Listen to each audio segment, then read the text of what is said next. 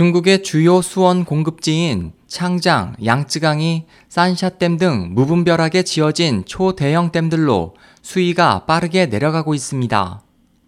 4일 남방 주말은 전문가의 말을 인용해 창장 상류 지역의 토사가 댐에 막혀 중하류로 이동하지 못하면서 지난 1월 31일 오전 9시 장시성 북부에 있는 중국 최대의 담수호인 포양후의 수위가 8.1m까지 떨어졌다.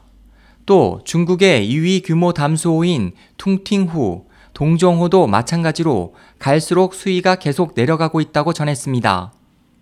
수질 담당국의 한 공무원에 따르면 이 같은 수위 저하는 산샤댐 저수지에 물을 저장하기 시작한 2003년부터 계속되고 있습니다. 최근 일부 전문가들은 호수의 수위 저하 현상이 상류에 건설되고 있는 초대형 댐들과 밀접한 관련이 있다고 주장하고 있습니다.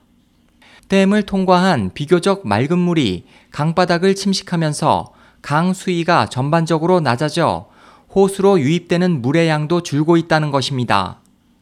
현재 창장 상류인 진사장의 우등더, 바이어탄, 쉬로두, 샹자바에는 세계 최대 발전 용량으로 알려진 산샤댐의 두 배에 달하는 4개의 거대한 수력 발전소가 건설되고 있습니다.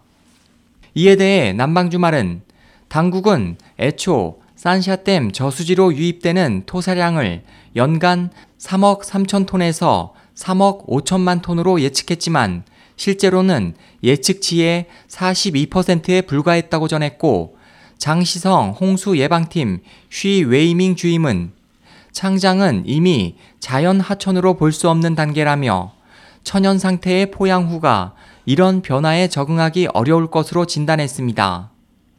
그동안 중국 당국은 산샤댐의 수명을 증가시키고 하류 지역 홍수 관리 능력을 제고할 것을 주장하며 토사 이동량 감소에 대한 위험성을 간과해 왔습니다. SOH 희망지성 국제방송 홍승일이었습니다.